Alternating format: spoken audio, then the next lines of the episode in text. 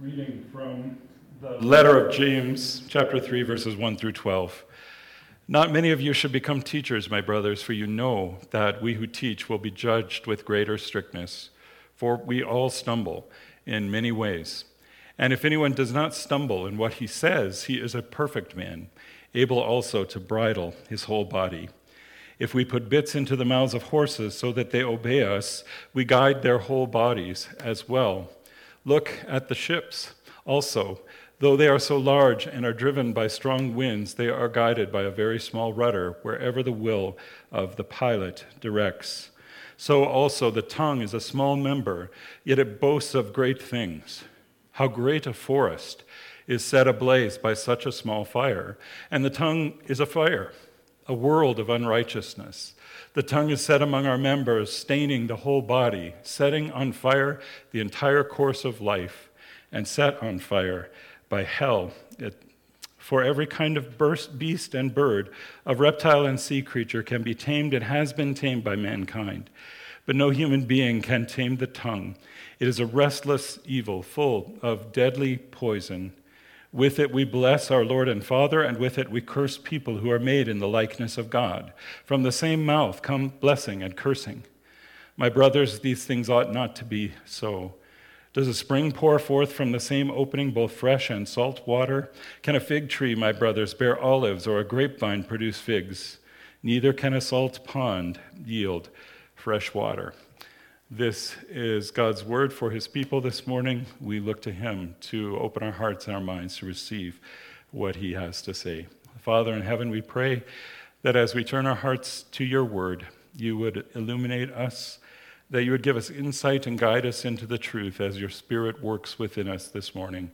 And we pray, Father, that having heard your word, we would go out and be doers of your word, not those who deceive ourselves, but those who seek to, through deeds done in the meekness of humility, give glory and honor and praise to you through Jesus Christ our Lord.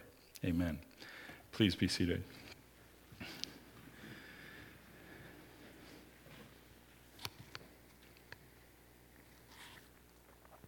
It's been kind of hard this summer not to think about forest fires. There have been so many that have been burning across Western Canada and the United States, um, and we've felt the effect in terms of all of the smoke that we've been kind of choking on for weeks and weeks now. How many times have we gone for a drive up 2A and looked off to the west, and instead of seeing the beautiful panorama of the Rockies, um, what we see is this smoky haze. And maybe, if the sun is just right, just a little bit of a silhouette of some of those mountains hiding behind the smoke. Um, we had the privilege of being up at Bill and Marie's um, just a couple of weeks ago, and uh, looking out from their back deck that day, we could actually see the mountains. But Marie said that uh, that was actually the first time in quite a while that even they who live so close to the mountains were actually able to see them. So we've been thinking about forest fires. They are a very current and contemporary issue. And we know that. We've seen this in previous years as well. What we sometimes forget, I think, is that forest fires have been going on for as long as there have been forests. This is a problem that is as old as creation and a problem that they experience quite routinely even in the ancient world, which is why James makes an illustration of this in chapter 3 and does so with the very clear expectation that his readers will know what he is speaking of. He writes So also the tongue is a small member, yet it boasts of great things how great a forest is set ablaze by such a small fire. And we've seen this too in, in the physical world. These fires that have burned large tracts of land are occasionally described, at least on the Weather Network, as a force of nature. They sweep through and they destroy people's homes, even entire towns, as we saw earlier this summer.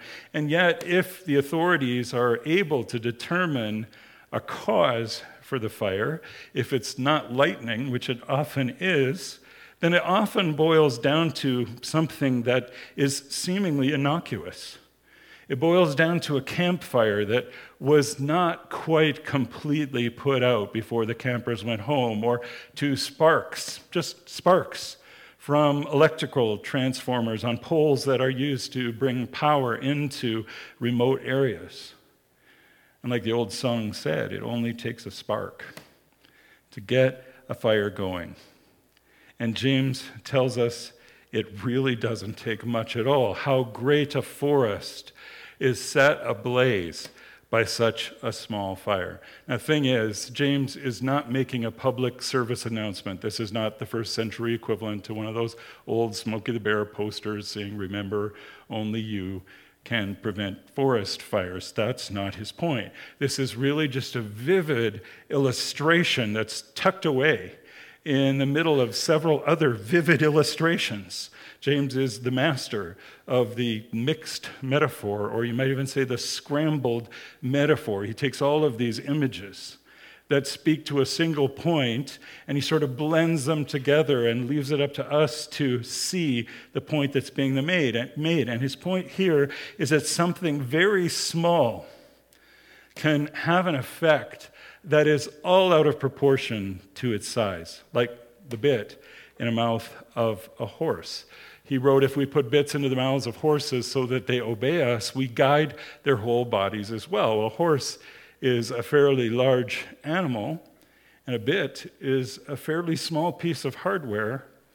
But a bit in the mouth of a horse that's been trained for it will guide the whole horse and make the horse go in the direction that we want it to go. Or a rudder attached to a great ship. Look at the ships also, he wrote. Though they are so large and are driven by strong winds, they are guided by a very small rudder wherever the will of the pilot directs. That was true in James' day, when even the great ocean going ships were relatively small by today's standards, and it's still true. Rudders have changed a little bit in the way that they work, but it's still true that a giant ocean going vessel can be controlled as to direction by one person working at a small wheel or other control setup to make it obey its will. So also, in just the same way. In the same way as that bit controls the horse, in the same way as the rudder sets the direction for the ship, so also the tongue is a small member. It doesn't amount to much in terms of human physiology and yet it boasts of great things. How great a forest is set ablaze by such a small fire. Now, one sermon that I listened to in preparation for this week suggested that occasionally the tongue boasts of great things because the tongue is capable of great things. Pastor Alistair Begg cited the poems of T.S. Eliot and others, the plays of William Shakespeare, and the speeches the oratory of Winston Churchill as some examples of the tongue, a symbol that represents human speech being used and being used to profound and good effect. And this is true. If you are riding a horse, then it's a good thing to be in control. It's a good thing to be able to steer that horse in the direction that you want it to go. If you are on an ocean liner, if you have gone on a cruise and the captain or some other officer of the ship looks ahead and sees that there is a squall or a hurricane in the path of that ship, you want that little rudder to work to turn that ship out of the path of a storm. Sometimes the tongue is like that. There are those historians who believe that, in addition to the sacrifice that was made by the Royal Air Force in the early years of World War II, it was Winston Churchill's rhetoric. It was his ability to speak to the people of England and to the people of the world in such a way that they saw a path forward and they saw hope for victory that kept them in that war until all of the forces that needed to come together to win it did come together. So sometimes the tongue boasts of great things, and sometimes the tongue actually accomplishes great things. Not every use of the tongue is inherently destructive. We're going to come back to this a little bit later, and particularly next Sunday if the Lord is willing. Really, this Sunday is kind of the introduction to next Sunday. This whole passage that we're going to consider this week and next ought to go together.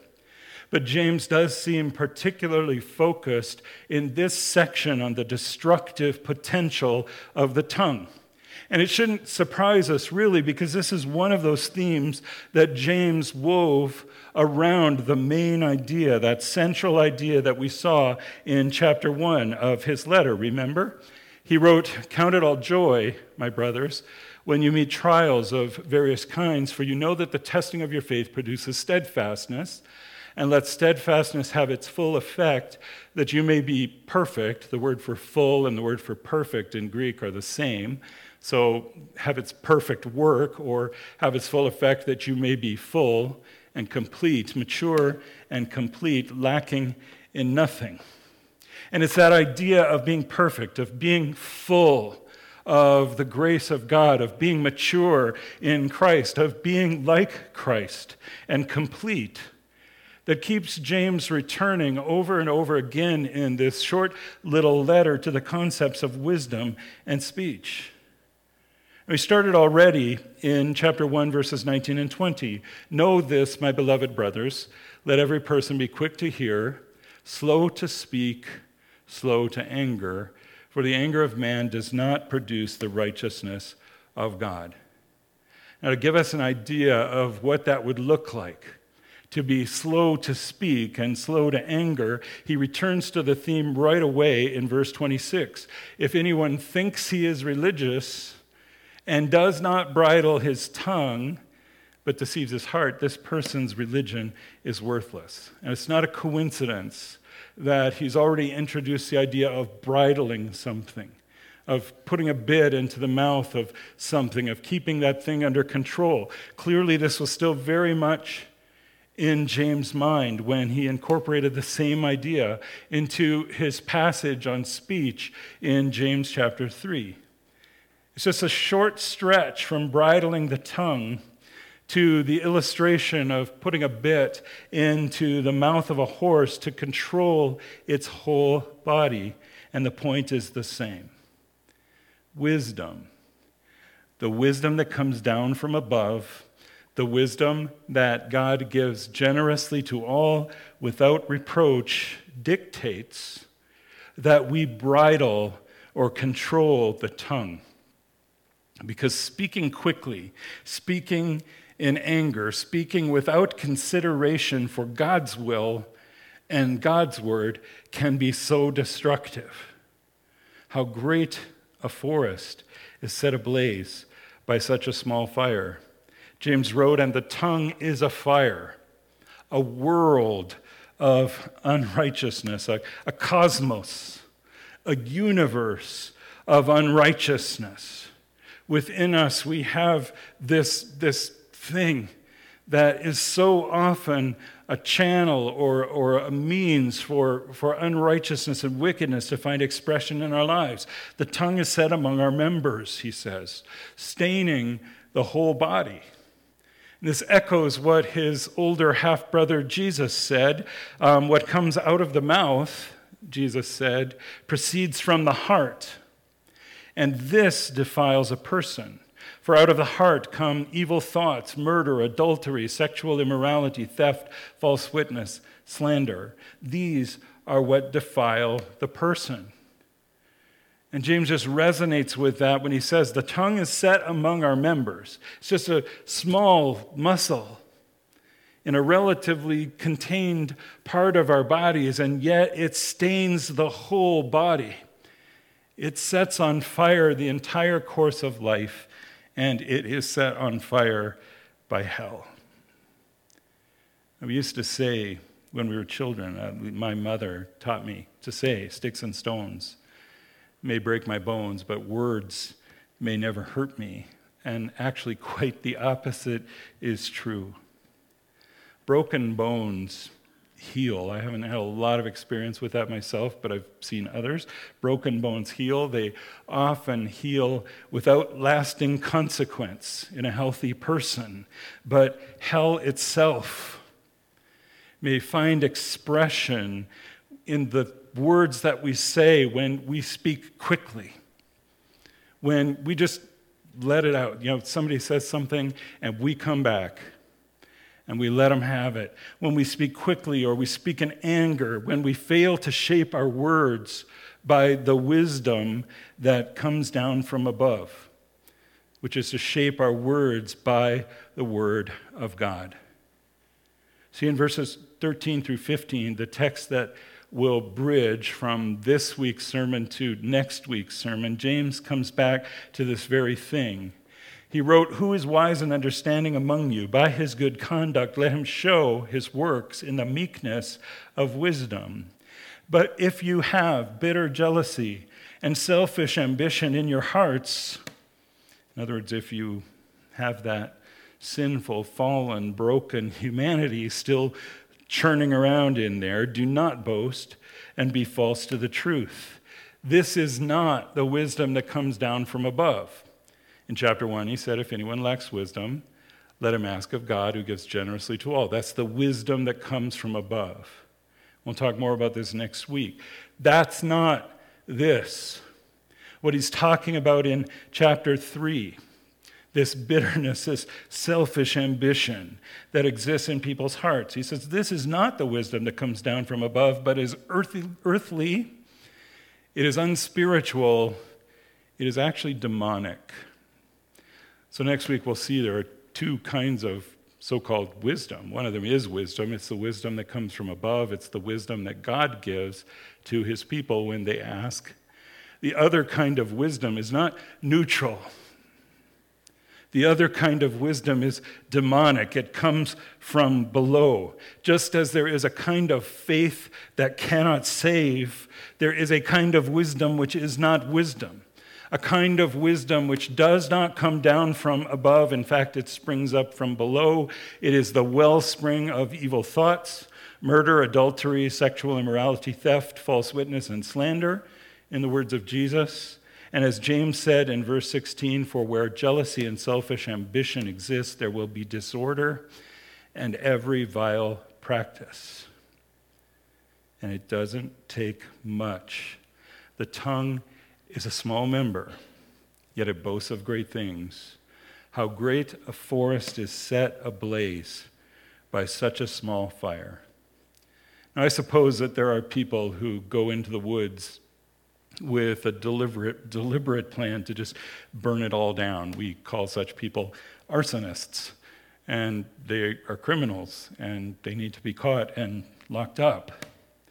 But for the most part, if a forest is set ablaze by an individual, it's more likely someone who just meant to have a tiny little fire, just enough to cook a hot dog or to make some s'mores, that's all.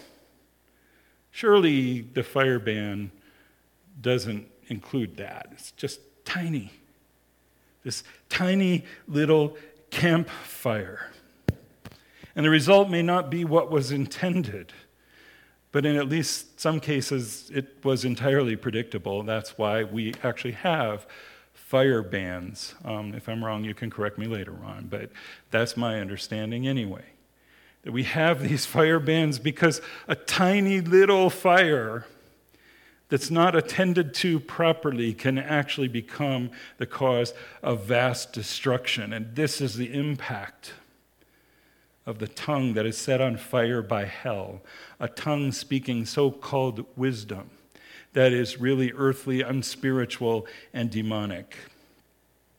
That's why James began this section by writing Not many of you should become teachers, my brothers, for you know that we who teach will be judged with greater strictness one commentary on this passage, and this hits home. James gives a sober warning concerning the responsibility of teachers. Teachers exert influence over trusting students, a relationship that makes the students vulnerable to serious error. The teacher is held in strict account for what he or she teaches. This strict judgment should restrain teachers from careless words. The tongue of the teacher can be a devastating peril. And I doubt that there has ever been a preacher, myself included. And I know when Matt and I talked about this sermon and worked our way through, you feel the weight of this statement. Because here's James saying, Not many of you should become teachers. And what are you going to do with it? Well, you're going to get up in front of the church and teach people. And you feel that in the preparation. Often, when preparing a sermon, you realize you've preached to yourself more in the last six days than you do to the whole congregation in an hour. And this is certainly one of those occasions. And in a way, it almost makes you want to consign James to the appendices of the Bible, as Martin Luther allegedly did, so that it can be more or less safely ignored. But Calvin had a little bit different opinion on this text. John Calvin wrote, the common and almost universal interpretation of this passage is that the apostle discourages the desire for the office of teaching and for this reason, because it is dangerous and exposes one to a heavier judgment in case he transgresses. And that is true, that is absolutely true. That is included in what James is saying to teachers and preachers and anyone who would stand before the people of God and try to share the word of the living God. But Calvin goes on. These who think that way think that James said, Be not many masters. And this is Calvin's own translation of a Greek word through the Latin into the French as he writes his commentaries. And the idea of masters, though, is there in that didactic sort of sense. And they think that James said, Be not many masters, because there ought to have been some. So be not many masters, but that doesn't say be not any masters. But I take masters, this is Calvin, I take masters not to be those who performed a public duty in the church, but such as took upon them the right of passing judgment upon others. For such reprovers sought to be accounted as masters of morals. And it was a mode of speaking usual among the Greeks as well as the Latins that they were called masters who super seriously animadverted on others. Got that? Don't animadvert. That's no, I had to look it up too. I, I read Calvin a fair bit. I got to that one and I thought, whoa, here's a vocabulary word for the week those who superciliously animadverted upon others. And as it turns out, to animadvert is to pass criticism or censure on, to speak out against. Calvin's understanding here is, I believe, contextual. The section that begins in chapter 3, verse 1, as I mentioned a little earlier, really goes all the way through chapter 4, verse 12. There's no real break there. That big four and the transition that takes place is not in the original. It carries through. And for the sake of time, we're dividing this into two sermons, but the context of chapter 3 leads inexorably to chapter 4, verse 11 do not speak evil against one another, brothers. The one who speaks evil against a brother or judges his brother speaks evil against the law and judges the law. The Greek word, and we'll talk more about this next Sunday, that's translated speak evil here um, might legitimately, and probably should legitimately, just be translated slander. Do not slander one another, brothers. The one who slanders a brother or judges his brother slanders the law and judges the law. But if you judge the law, you are not a doer of the law, but a judge. And we know from a couple of weeks back what that means. Because James said, Don't just be hearers of the word who deceive yourselves, be doers of the word. And now he's saying, and, and this really is, is parallel to what we looked at in chapter 1 which, if you remember, I said, if anyone, you know, if you pray and ask God for wisdom, don't doubt. Believe and don't doubt. And that doubting is not doubt like, oh, I'm asking God for something, but I'm just not sure He's going to give it to me. It's not it at all. The, the word that's used for doubt in James chapter 1 has this same aspect of judging. If you're going to ask God for wisdom, if you're going to ask him what to do in a particular situation, open the word, first of all, because that's where he's going to speak to you. But secondly, don't bother asking if you think you're not going to like what he says, and if you don't like what he says, you're not going to do it. The illustration that I used at that time was King David when he stayed at home when the troops went off to war and he went out one night and he looked out and he saw Bathsheba for some bizarre reason, bathing on the rooftop of her house, and he was attracted to her. And if he asked God for wisdom, should I do this thing? God's wisdom was plain as the nose on his face. Thou shalt not commit adultery. This is another man's wife. She's actually the wife of one of your best friends. So don't. And if he asked God for wisdom, what to do in the aftermath, God's wisdom was pretty clear on that as well. Thou shalt not murder. But David didn't like God's will on those two subjects, so he chose another road. That's what James is talking about. He's saying if you ask God for wisdom, don't reserve for yourself the right to discriminate between what you think is what God wants you to do and what you think is what you want to do. God says of the tree that is in the midst of the garden, the tree of the knowledge of good and evil, thou shalt not eat, for in the day that you eat of it, you will surely die. Adam and Eve reserve for themselves the right to judge the Word of God and to say, well, that's what you say. But we have some other information, and we're going to go that direction. James is saying that when you speak evil of, when you slander a brother, you judge the law, that perfect law that gives liberty, that law that says, love your neighbor as yourself. When you slander your brother, you judge the law. You are not a doer of the law. If you are not a doer of the word, but merely a hearer, then you are deceiving yourself. To quote from another place in James, that kind of religion is worthless. Now, again, we have to come back to this next week, and if the Lord is willing, we will. But I want to close this morning asking a question. All of this about the tongue all of this about speaking and judging and slandering and all of this, what are we to do about it? In instructing his readers in verse 1 of this chapter, not many of you should presume to be teachers, my brothers, as we find it in the New International. James went on to say, For we all stumble in many ways. If anyone does not stumble, in what he says. He is a perfect man, able to bridle his whole body. And at this point in his message, and I'm not preaching the same message that Alistair Big Begg did, but I really appreciated what he had to say. And at this point in his message, he said, Okay, if anyone does not stumble in what he says, he is a perfect man, able also to bridle his whole body. Perfect men, please stand up. I mean, I have to go sit down because um, that doesn't include me. Nobody? Then he said, You know, perfect women, feel free to stand as well to join those perfect men. I couldn't see it, I was just listening to it.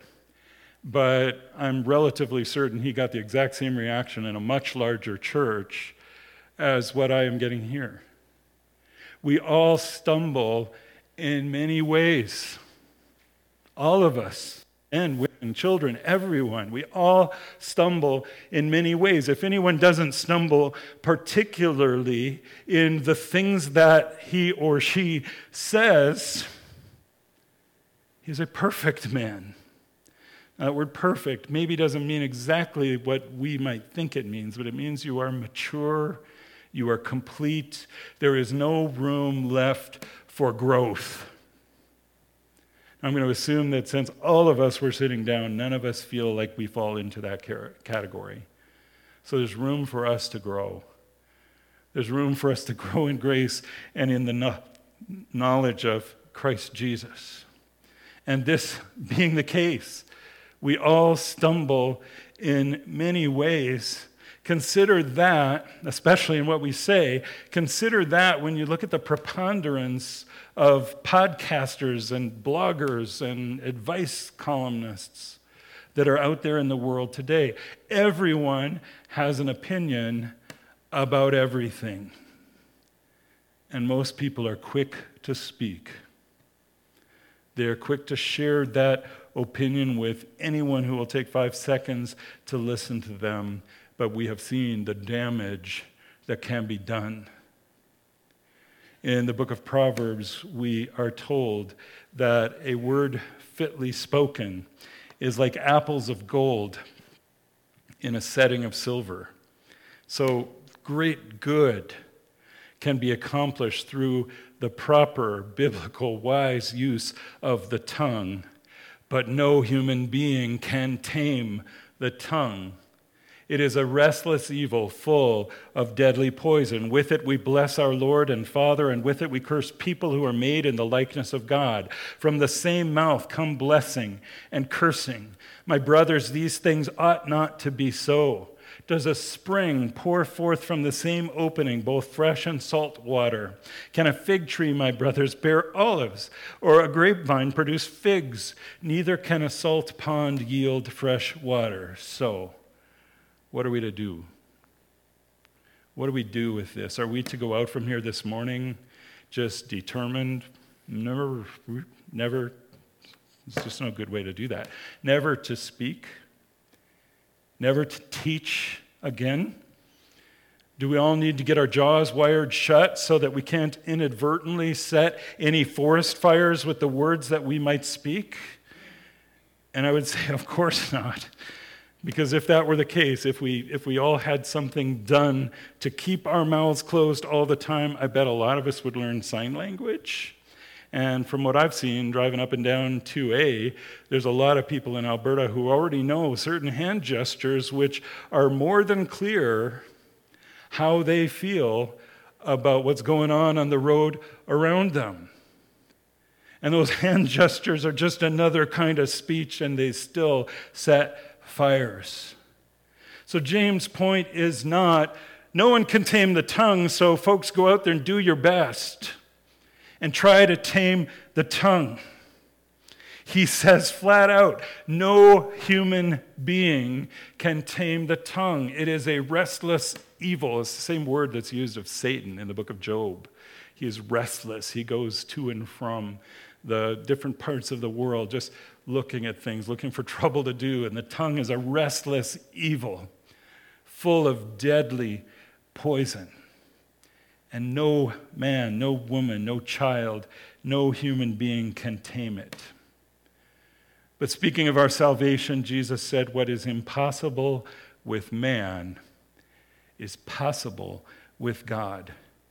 And therein lies our only hope if we have been saved by grace through faith in Jesus Christ, not as a result of works, so that no one can boast. This salvation, too, being impossible with man, but possible for God, then the same God who saved us and created us in Christ Jesus for good works, which he prepared beforehand that we should walk in them, has made provision for us by his grace. And it's to his grace that we have to look for the taming of the tongue. As we saw in James 2, verse 12, so speak and so act as those who are to be judged under the law of liberty. For judgment without, is without mercy to one who has shown no mercy. This is true. And we who speak will be judged with greater strictness. This is also true. but anticipating next week a little, James chapter 4, verse 6. He gives more grace. What is impossible for us is possible for God. It's impossible for any human being to tame the tongue. But that doesn't mean that God can't tame it for us. And as it's to His grace and mercy that we look for our salvation, we also look there for our sanctification. It is His word his wisdom working in us that saves us.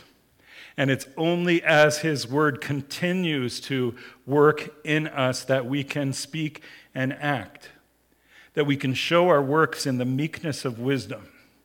And then, even though judgment is without mercy to the one who has shown no mercy, James, as we saw in chapter 2, affirms mercy triumphs over judgment. Let's look to the Lord in prayer.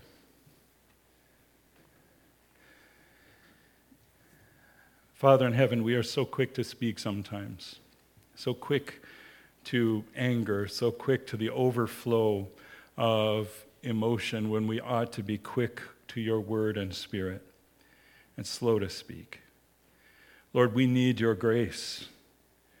We need your grace to give us strength to tame the tongue. We can't do it ourselves. And we need your mercy for those times when we failed and have used our tongue to set fires that can be so destructive in our lives and in the lives of others. We look to you, Lord, in your mercy. And we pray that you would graciously work in us by your Spirit, that, Father, in the end, mercy will triumph over judgment, and your grace will overflow in our lives and from our lives and accomplish the purpose for which you have created us in Christ Jesus. We pray in his name. Amen.